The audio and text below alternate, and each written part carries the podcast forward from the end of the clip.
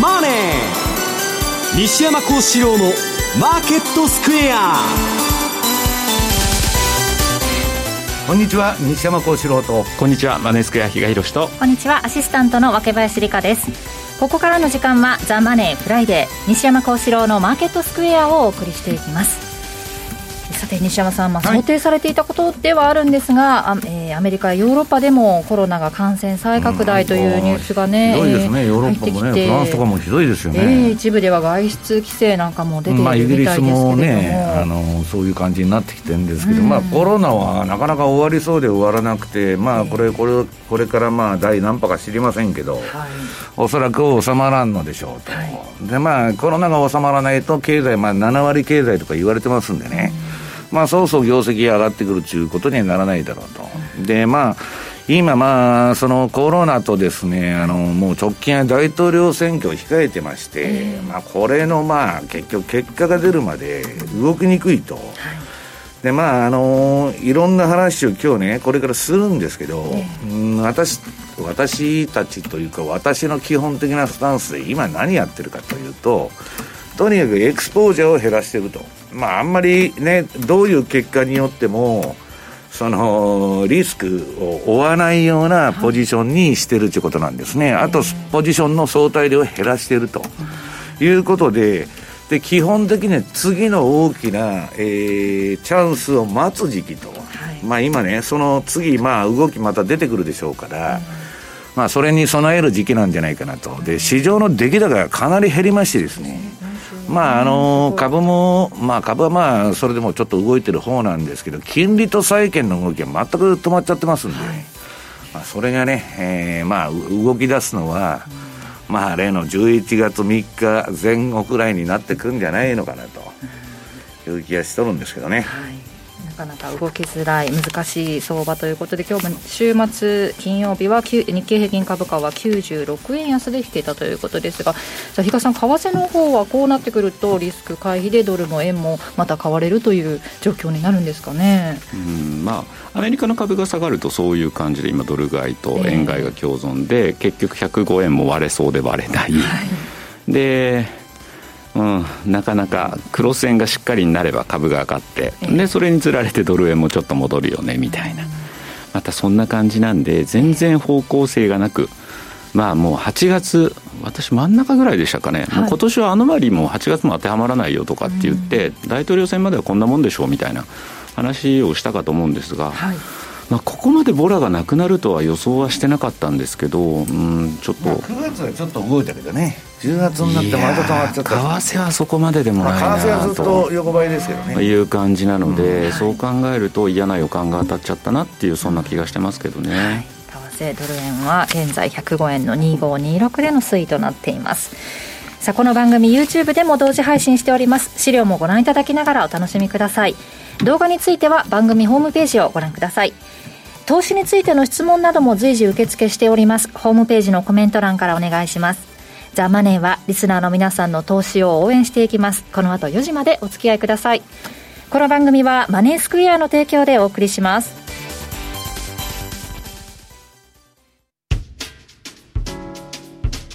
お聞きの放送はラジオ日経です。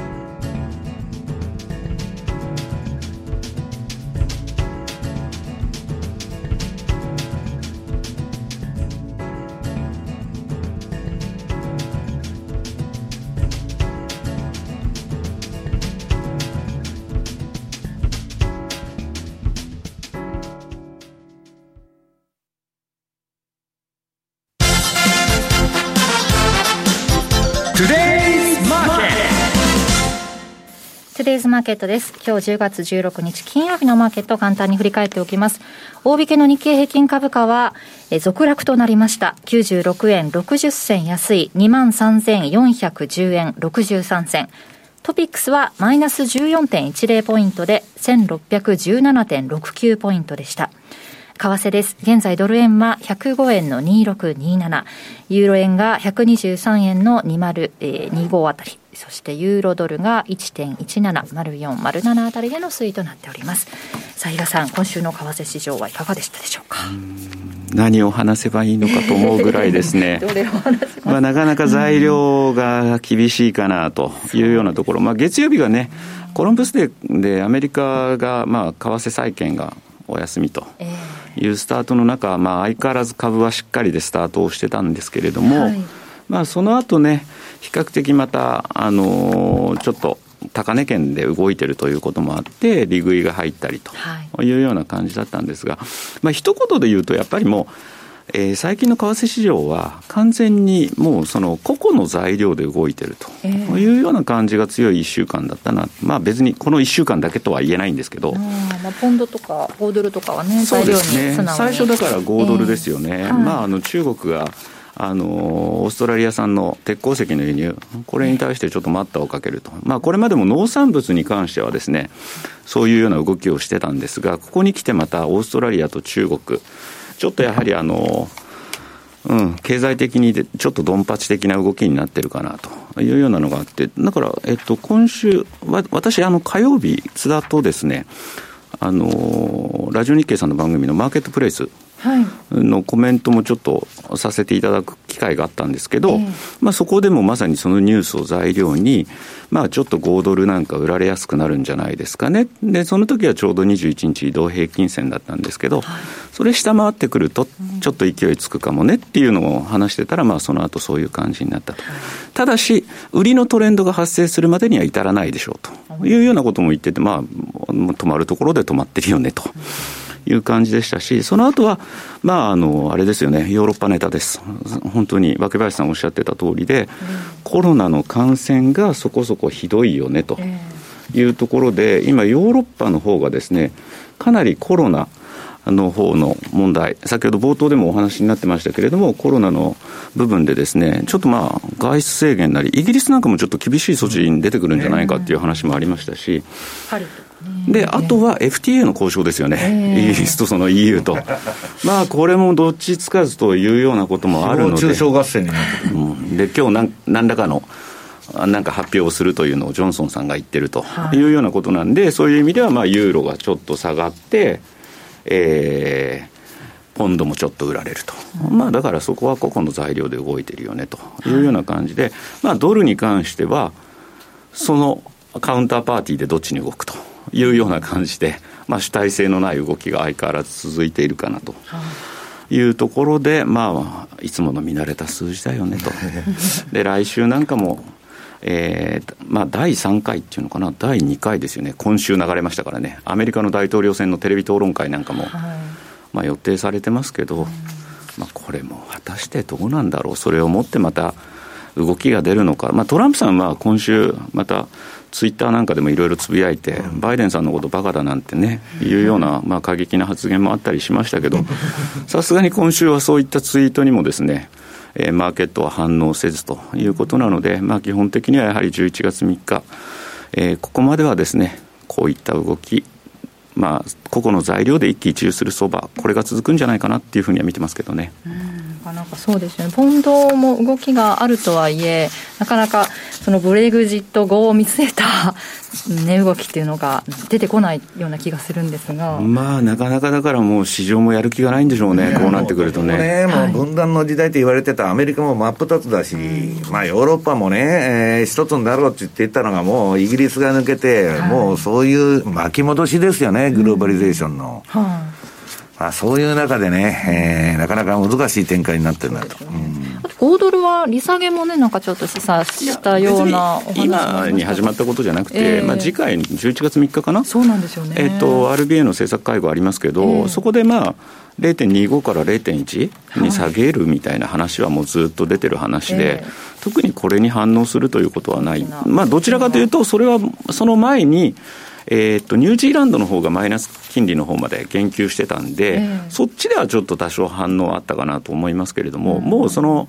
利下げに関してはですね、完全に市場は織り込んでるというふうに思ってますし、0.25が0.1ですよ。っていうような、そんなもう印象です。なるほど、わかりました。そして西山さんの方からは、はい、まあ、足元の相場、特にアメリカ市場についてですね。まあ、あの、今ね、いろんな意見があって、強気も弱気もあって、まあ、いつでも言ってますように、あの、相対的には、まあ、能天気な感じになってるんですよ。もうどっちが勝とうが、えー、っと、まあ、バイデンも増税するって言ってるんだけど、その前にグリーンニューディールがなんかばらまきまたやるんだと。で、買いなんだっていう話でね。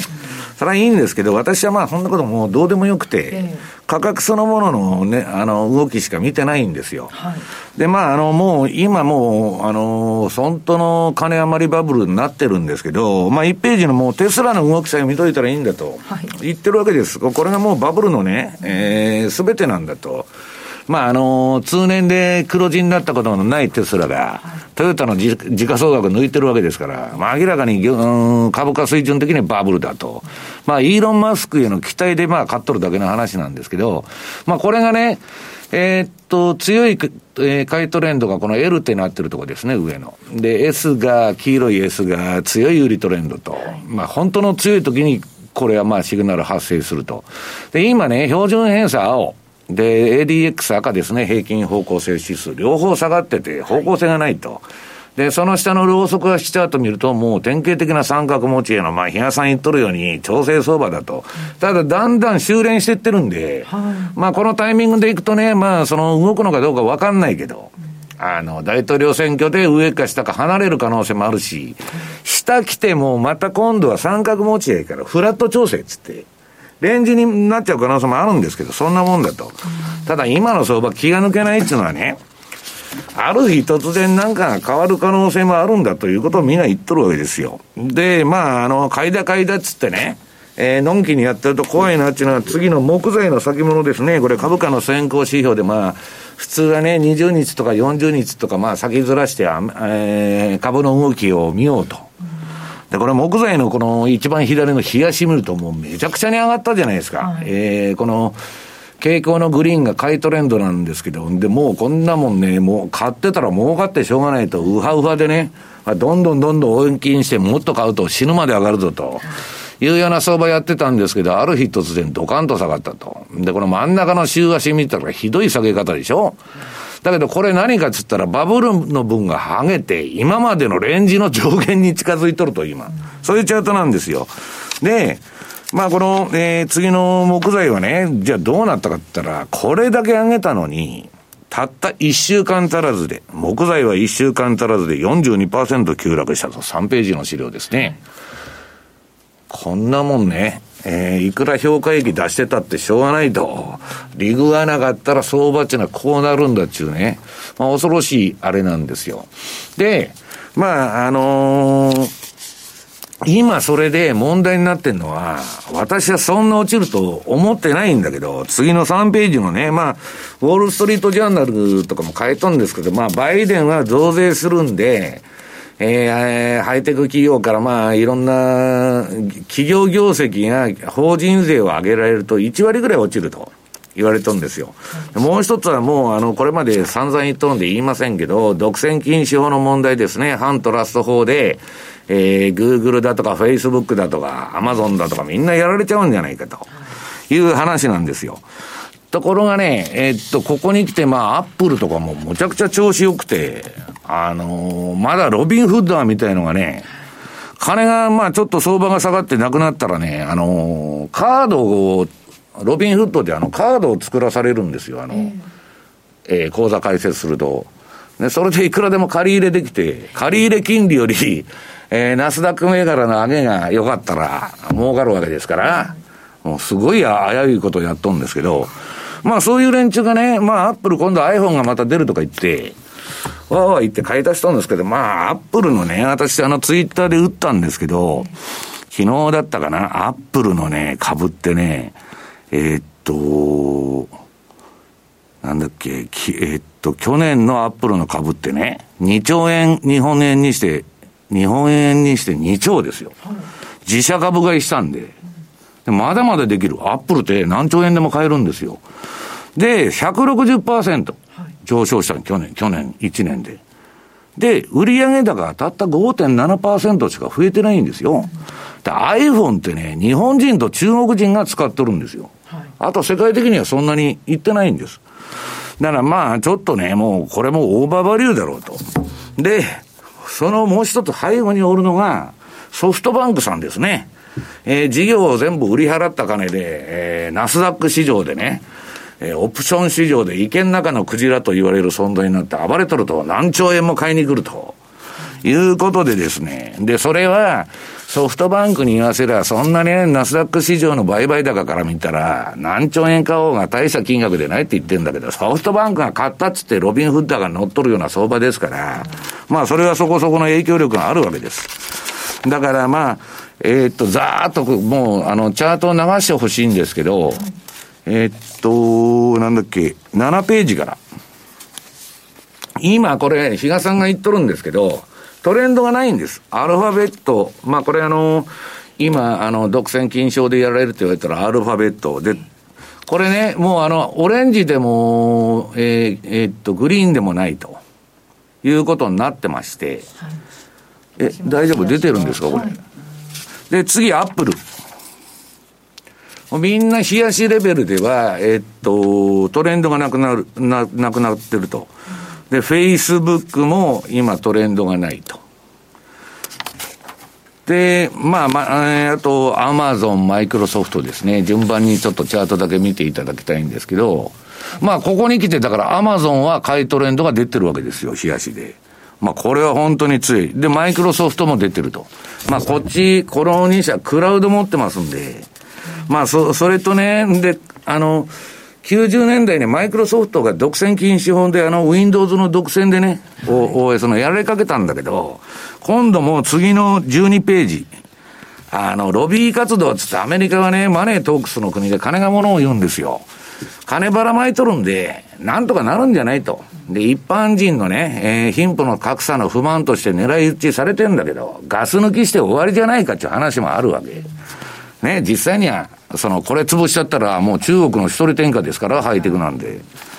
だから、まあ、大したことないっていう話に、今のところはなってるわけです。でね、えっと、私がただそれでも危惧しているのは、ちょっと飛んでもらって、えー、15ページ。このね、ハイテク株 5, 5社の成績でアメリカ株っていうのをずっと上げてきたんですよ、今まで。で、特にそれが2013年以降は暴走したように上がってきた。で、えー、っと、これ、なんだっけ。この2015年からのですね、えー、パフォーマンスを、えー、グラフに私がしてるんですけど、要するにアマゾンの株価はね、えー、いや、2015年1月からか、のパフォーマンスを出してるんですけど、えー、っと、アマゾンは8倍になってる。マイクロソフト5倍と。こんなもんね、SP500 の、えー、っと、上げに比べたらもうめちゃくちゃな上げなんですよ。で、これもうあの全部チャートあるんですけど、時間がないんでアマゾンだけ見てもらいますと、ワニの口のように開いて、で、私はアマゾンを買って、それと同金額分の SP500 を売っとくと。そうすると相場が大暴騰しようが大暴落しようが、私は壊滅的な損を受けることはないと。で、上がったらアマゾンの方が上がるから。この SP の値上がり、アマゾンの値上がりから SP の値上がりを引いたやつが収益になるわけですよ。それをずっとやってきたんですけど、このハイテク5銘柄見てると、ちょっと直近ではね、皆さん、上がりすぎた。いかにもやりすぎで、こう、チャートの上がり方が異常でしょ。で、今、ガッコンと下がってきたんで、次のね、買い場を一回外して狙いたいなと思ってるわけです。まあすでに外しちゃってるんですけど、9月にね。で、それで、ハイテク5社はそれでもね、じゃあ、あの、えっと、買われすぎだから売ってやろうっていう人もいるんだけど、いや、たくさんいるんですよ。それはもう担がれちゃいますよね。いやいや、だからそれなんで担がれるかって言ったら、次のね、21ページ。もしかしたら暴落するかもわからないんだけど、いやいや、その本当に独占禁止とかやられたら、次の21ページの、えっと、このハイテク5社のキャッシュフロー。これ見てると、もうアップルなんてね、手元の自由に使える資金が、もう腐るほどあるわけですよ。で、これ下がったらまた日野さん自社株買いしてくるじゃん。うん、バイバックで。そうすると、売ってると担がれちゃうと。はいまあ、いうようなことでね。ただ、私はこの類の銘柄っていうのはそんな落ちないんじゃないかっていうのは、まあ、次の、えっと、22ページのアマゾンの売上高と、純利益の推移が出てるんですけど、ずっと右肩上がり、もうほっといたらですよ、10年後に、このガーファの4社だけで、世界の全企業の利益の3割を、これが占めると言われてるんですから、じゃあこれ買うしかないじゃないですかと。いうことなんですね。ただ、皆さん恐ろしいのは、私は今ね、なんで外してるかというと、えー、っと、エクスポージュはまあ、あの、大きくしたくないというのはあるんですけど、その23ページ。これ、今年のナスダック総合指数のですね、今年の1月から今までの動きが出てるんですけど、まあ、エリオット波動っていうのはね、5波動で上げて、3波動で下がると。いうのが基本の、えー、パターンなんですけど、もうこれ見ると、まあ、ハドカウントっていうのはね、人によって、そのもう全然違うんで、解釈が。あれですけど、まあ、綺麗に5波動入れちゃったと。で、5波動やった後は、ABC で、下がるっていうのは基本パターンですから、その ABC か1、2、3、4、5、3波で下げるか5波で下げるか知らないけど、次の押しを待ちたいっていうのが、私の結論なんですね。この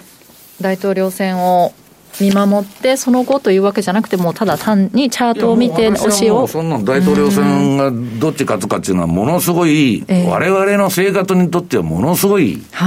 大きな影響を及ぼすと思うけど、もう相場の方はもうその前に下げとるわけですから。まあ、あとね、バイデンのグリーンニューディールとかももう織り込んでますよ、はっきり言って。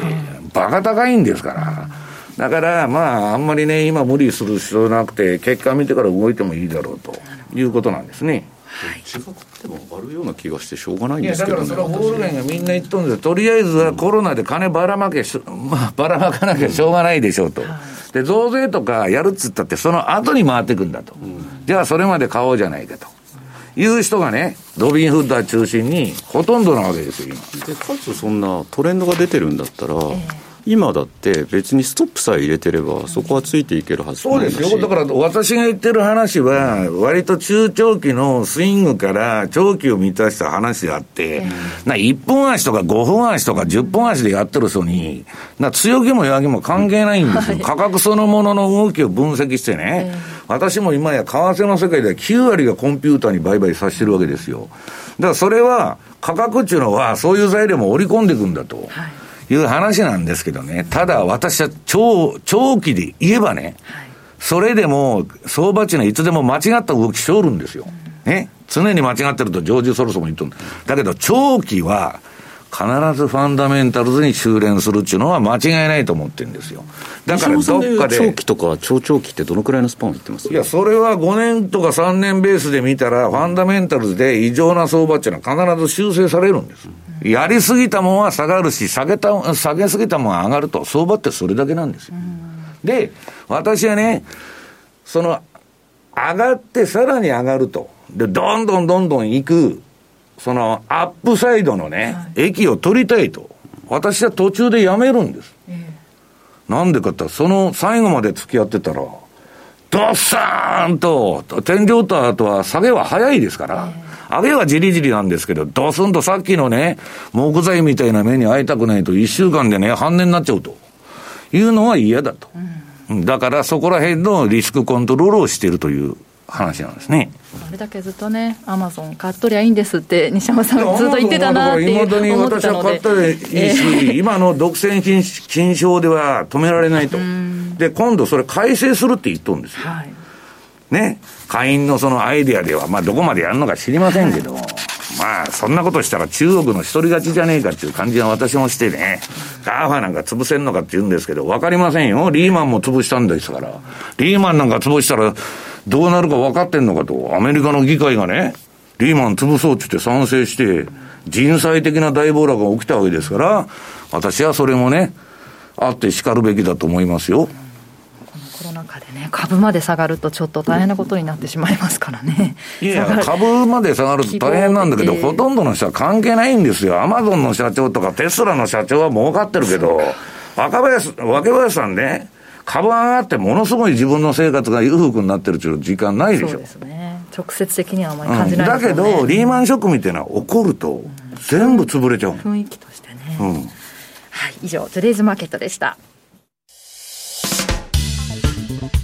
お聞きの放送は、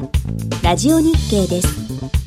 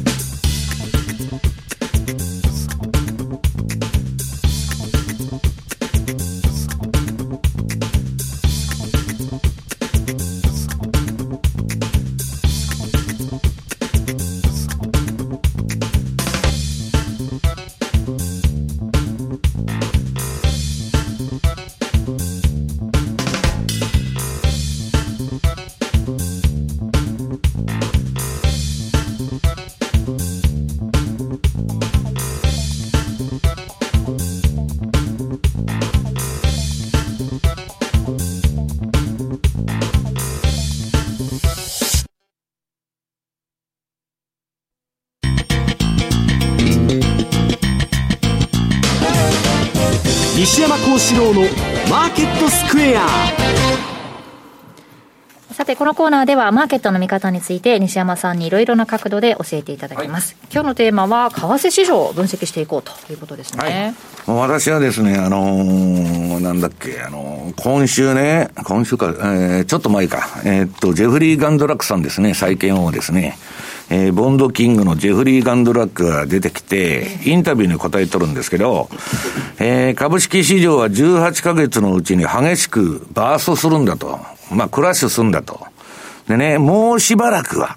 危機を回避できるかもしれないと。ただね、それいつ起こるのかわかんないけど、次のメルトダウンが起これば、米国はパフォーマンスが最悪の市場になるだろうと。今ね、成長株とバリュー株の、あの、指数見ると、とにかくアマゾンとかああいうのが買われすぎて、で、バリュー株っていうのはここ数年全然上がってないと。だから割安だから買おうと。あるいはアメリカも上がりすぎだから日本買おうみたいな動きが出てるんですよ、株式市場でも。で、そういう中でね、えっと、彼が何言っとるかって言ったら、まあ、パフォーマンスが最悪の市場になるのはいいんですけど、えっと、その理由がドル安だって言ってるんです。だから今、米国株投資とかやってる人も、ちょっと為替の変動に気をつけないといけない、いけないと。で、この、先週も紹介した、えっと、だ、だ、誰だっけ、えー、ロイ・ニーダー・フォッファーですね。はい、ニーダー・フォッファーが言っとるのも、えー、ドル安になるだろうと。で、今ね、平均会議で儲けとんだけど、来年はトレンドフォローで行くんだと。いうような、まあ、希望的観測を語っとるわけですよ。で、まあ私はそんなことはね、相場のその相場感に過ぎないんで、その通りになるって言ってんじゃなしに、えー、非常にですね、うーん、まあ、もうみんなどっぷり使っちゃって、ドルが下がるとか株が下がるなんて誰一人思ってないわけです。今の市場でね。ね。あの、思ってる人もいるんですけど、まあ私の周辺なんかそういう人が多いんですけど、これで、そのドル安になろうが、ドル高になろうがね、えー、もうそれ、かなりのボラティリティが出る可能性があると。いうことを皆が言っとんですよ。この世界で30年、40年、50年生き残ってきた人がみんな口を揃えて言っとると。そうするとね、まあ先週あの山本さんに来ていただいたんですけど、次のあのー、25ページ。これ、まあ、これはもうこの放送でやりません。あの、M2TV の方で、えー、為替のテクニカルでやるんですけど、これあの、マネースクエアさんが今キャンペーンやっとる 5, 5ドルニュージードルですね、OG9 位の冷やしなんですけど、まあこの赤の私があの囲んどるとこで、まあこのレンジで今動くと。で、リズム的にはね、ちょっと下トライしとるような感じで、ニュージーランドの方がちょっと強くなってるというような今相場なんですけど、これは、ドルが暴騰しようが暴落しようがですよ、ほとんど関係ないと。こういうのやってる方がいいんじゃないかなという気がする結構あれですよ、1.07%からは売りで、売りのトラリピーとかってやってて、ちょうどその前までにだから上がったところで売りのポジションができて、昨日みたいにポーンって下がる局面があると、それが全部買いの決済が成立するみたいな感じだったんで、見てて気持ちよかったですよね。うん、でね、まあ結局ね、えっと、この次の26ページ、これもだいぶ前に、あのー、言ったんですけど、バイデンなろうがね、トランプになろうが、アメリカどっかでね、この膨大に積み上がった借金の生産値をしなきゃいけないんですよ。その時期っていうのは、次の大統領の4年以内にどっちがなろうが、私は来ると思ってるんですよ。ね。いつでも言ってるように、アメリカの借金っていうのは簡単によその国に押し付けられるんですよ。ドルの価値を半分にすりゃ、アメリカの借金は半分になると。で、その損した分は、えー、米債買ってる日本とか中国が損するという構造なんですよ。で、それをやってくるんじゃないかということなんですね。で、次にね、えー、さっきナスダックのあの波動カウントは5波動入れて、まあ調整だろうというね、まあエリオットな、えー、カウントを紹介したんですけど、えー、次にこのもう最新の、ね、ほやほやの情報27ページ。これね、今面白いんですけど、うんと、えー、このグラフのですね、上の方にね、えー、っと、業者の買いっていうのがあるんですよ。要するに、えー、小口投機家とかね、えー、大口投機家と、まあ、投機筋のポジションと実需筋のポジションがあるわけです。今ね、比嘉さんね、皆さんね、実需がドル買いしてるの。うん、だから、実需っていうのは全部ポジションだとか需給が見えてて、実需が勝つんだっていう人は結構いるわけですよ、シカゴに。私は決してそうは思ってない、実は。実は思ってないんですけど、えー、っと、私も実図筋だったんでね、シカゴの。投機筋なのに。まあ、それはいいんですけど。えー、っと、そういう中でね、ドルが、えー、結構あのー、上がるっちゅう人もいるんですよ。ただね、それはね、今単なるリバウンドしとるだけじゃないかっていうのは、この上のエリオット波動のカウント見るとね、これから下げ3波が来るっちゅう言っとるんですよ。で、このドルインデックスが今100を超えてこない限り、結局、振りながらも下がっていくんだというのが、あの、まあ、この、この波動、波動カウントを売っとる人の考え方で、これはまあ、マークス・ファーバーさんのレポートから借りてきたんですけど、だからね、このまあ、あのー、その受給相場っていうのは今のロビンフットと同じで、ファンダメンタルズ関係なく、まあ、あるいはソフトバンクが何兆円で買ってきたと。アップルがね、2兆円自社自社株買いしたから上がったと。それは上がるんですよ。需給の力で。力技で。だけど持続力がないわけです、そういうのは。だから長期的にはさっき言ってるようにね、まああの、ビル・グロースなんかは相場っていうのは3年のタームで長期は考えなさいと。ほんと目先のことが気にならなくなるって言っとるんですけど、まあちょっとね、えー、ドルはやっぱりここ4、5年、まあずっと横ばいだったのが、下離れて、はい、まあ墜落していくんじゃないかっていうのが、まあ、あの、この波動カウントの教えるところなんですよ。で、今実際にドルインデックスどうなってるのかちょっと次に、次に下のチャート見てもらうと、まあ200日の指数平指数平滑移動平均 EMA 割りましてですね、また移動平均で平均回帰しとるんですけど、これ。まあ私はですね、下げのドーンと下げて、今リバウンドしとるだけで、次の動きは下げでくるというふうに見とるんですね。でね、この放送とかね、レポートでね、皆さんその取り上げて、あの、私のとこにね、結構感想を送ってきてくれる人がいて、あの、例の、えっと、ロイ・ニーダー・フォッファーの兄貴の、ビクター・ニーダー・フォッファーの話も先週したんですけどね。これマネー革命中は、えー、これなんだ、えー、資料の29ページ。このまあ YouTube で見ましたと。でね、この、まあ、ロイはもう今年なんだ50%以上のパフォーマンス上げとるらしいんですけど、このニーダーホッファーさんっていうのは本当天才トレーダーって言われて、で、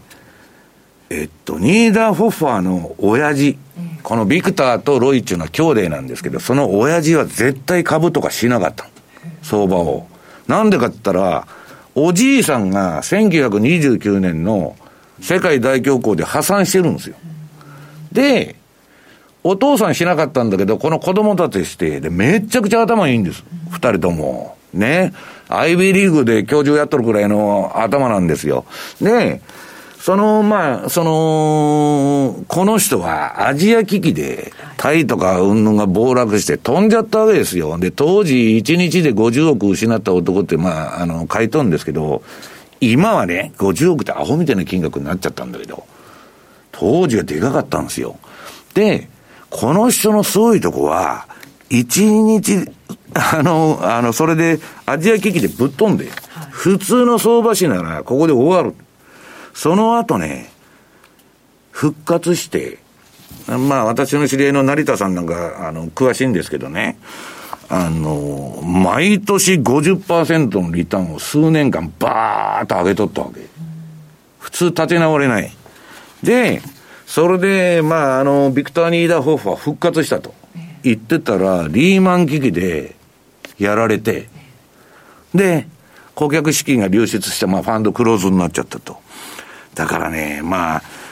天才っていうのはね、その、言われるんですけど、所詮人間がやってるんですよ。比嘉さんもね、ニーダー・ホッファーも私も分けちゃも全部人間がやっ、人間なんです。人間がやっとることで天才とかね、絶対とかそういうことはないんだと。いうことなんですよ。で、これをね、見てると、戒めでね、変なリスク取ったりね、えー、っと、わけのわからん銘柄のね、えー、天井買ったり、あるいはスパックみたいなインチキ上場でね、えー、変な銘柄出てきて、それに乗って一発儲けてやろうとか、そういうアホな考えは起こってこないわけですよ。で、まあ最後に、まあまた紹介し、あのー、この前紹介したやつですけど、天才っていうのはいないんだと、相場に。えー、30ページのこのニュートンのね、私はこのチャートを最近好んでいつでも見とるわけですよ。どんどこどんどこ、まあ、相場のトレンドの初動で乗りましたと。いいとこでリグいましたと。リグった後に死ぬほど上がって、わけちゃんも儲けとると、比嘉さんも儲けとると、私も儲けなきゃと。ね、もう辛抱たまらんつって、天井付近で乗ってくると。これが、どんな相場でも共通した大衆の行動なんですよ。ね。で、天井付近で買ってもまだ上がるんですよ。これ見たら上がっとるでしょ？ニュートンが最後に買った後ちょこっと上がるんだけど、その後の下げたるや、ナイアガラの滝みたいに下がっとるじゃないですか。で、この間ニュートンは自分の損がどんどん増えてるにもかかわらず、どんどん難品入れて、平均コスト作ろうとしたわけですよ。平均回帰運動にかけて。だけど、これは死んじゃったわけ。で、最後に3回に分けて、まあ、ぶん投げやって、破産したと。いうことでね。だから、その、ポジションの構築っていうのは、必ず、その頭の中でこんだけは損してもいいっていうのを計算しながらね、コントロールしていかないと、まあ相場っていうのはね、どんな頭のいいやつがやってもね、えー、損するんだということで、だから、ね、ニュートンみたいな頭のいいやつでも損するんだから、例えば私のような凡人はですね、それ以上に気をつけないとダメなんだということだと思うんですけどね。なんかこう、このロイ・ニーダーホッファーさんは、まあ、来年あたりには大きく動く、ここまでボラティリティが抑えられている為替市場が動くんじゃないかというお話されている、うん、みんなだから、まあ、ファーバーもそう言ってるし、ガンドラックも言ってるしね、私、人がどう言っとってもいいんですよ。はい、私もそろそろそう思う。というのは、もう第二次世界大戦と同レベルの財政出動しちゃってね、無制限、えー、無限大介入と QE インフィニティでやったって、やっちゃって、これ以上何するんですか、はい、で、コロナがいつ終わるんですか、比嘉さん？分かりません、ね、ってことになるとでもジャブジャブのじ時っていうのはまた変わらない、うん、であれば株は上がるっていう発想さんが言うように今ウォール街が言っとるのは、コロナが続く限り株は上がるんだと、でコロナが収束したらね比嘉さん。対策が出なくなって大暴落するって言っとるんですよみんな。でもその収束が分からないからおかげでっていう話いや、だから、ウォール街的に言ったら、あと30年ほどコロナが続いてくれたらね、株は比嘉さんの理屈で言うと、永久に上がっていくわけです。まあ、そうなります、ね、だけど、業績どうなるんだよと。コロナがだんだんひどくなって、30年もコロナやっとったらね、企業業績がめちゃくちゃになって、で、株だけ高いと、緩和マネーで。これは私は長期的には必ず相場値のファンダメンタルズに戻ると。だから大暴落ですよ、そうなったら。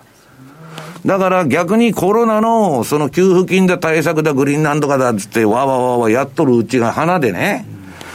それものには限度があると、皆さん。その30年続いてね、 QE infinity、ここから30年やりますと、えー、黒田さんももう辞めるでしょうけど、黒田さんの後の人も後の人もずっと、あの、日銀の ETF 買い続けますと、もう100%ね、日銀が持ってますよ、あの株。国有企業じゃないですか、全部。だからどこまでそれをできるんですかっちゅう、まあ、いわばインパール作戦ですね。行くとこまで行ったらやっちゅうことになってる。だから私は油断してはいけないと。その理屈はすごく理解できても、こここのところでドルが買われる場面が結構あるじゃないですか。いや、だから、にいる人は何も見えないんですって。相場っちゅうのがね、僕らのあれでも天才トレーダーって言われたやつ、いくらでもおったんですよ。はい、俺は絶対負けないって豪語しとるんですよ。で、実際儲けてた。なリーマンの時に一発で飛んじゃうんですから。だから、私はね、その、未来のことを語る人は信じたらいけないって言ってるんですよ。こう、必ずこうなりますとかね、そんなことあるわけないんです。で我々にコントロールできるのは利益じゃなくて損だけじゃないですか。損失の管理はできるけど、利益のコントロールなんて、トラのたぬきの何度かで、来年私が100億稼ぎますと。どうやって稼ぐのと。だけど、来年私は1億しか損しませんと。これはストップロス、資産が1億が減ったら全部やめちゃうと。それはできるわけです。だから相場と、その土台っていうのは何かって言ったら防御であってね、損は実力、儲けは運なんです。だから、防御を固めましょうと。それはわかるんですけど、西山さん、結構ね、やっぱずっと長期的な話をすると、割とやっぱりちょっとこの先、いろいろ暴落があったりするかもしれないっていう話になっちゃうと、ちょっと暗いじゃないですか。いや、そんなこと全然関係ないんですよ。私が相場は上がろうが下がろうが、どうでもいいって言っとるんですから。何のために相場に参入してるかって言ったら、稼ぐため。売る、下がるんなら売りゃいいし、上がるんなら買えばいいんですよ。で、私が売ってたら下がったらハッピーじゃないですか。買ってたら上がったらハッピーじゃないですか。それ以外相場なんて何もないんです。なんか社会正義がね、実現する場だとか、相場が。あるいは必ず、前田さんが言ってたけど、日経平均。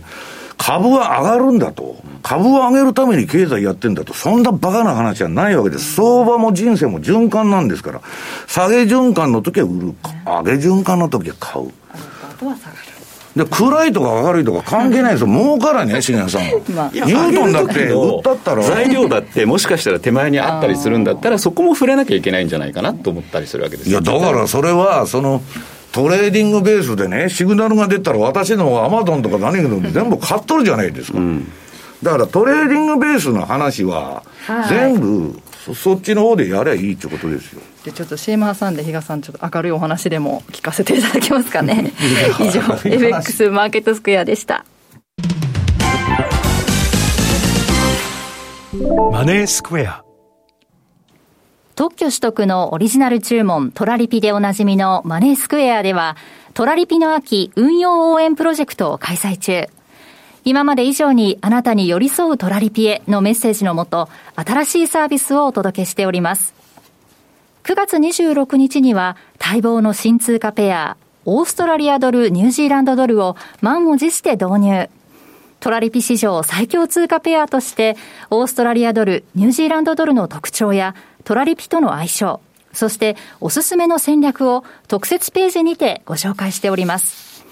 もちろん最大50万円キャッシュバックキャンペーンも引き続き開催中。まだマネースクエアのトラリピ運用に触れたことがない方、ぜひこの機会にご検討ください。マネースクエアではこれからもザ・マネー、西山幸四郎のマーケットスクエアを通して投資家の皆様を応援いたします。毎日が財産になる株式会社マネースクエア金融商品取引業関東財務局長金賞番号第2797号当社の取扱い商品は投資元本以上の損失が生じる恐れがあります。契約締結前交付書面をよくご理解された上でお取引ください。お聞きの放送は、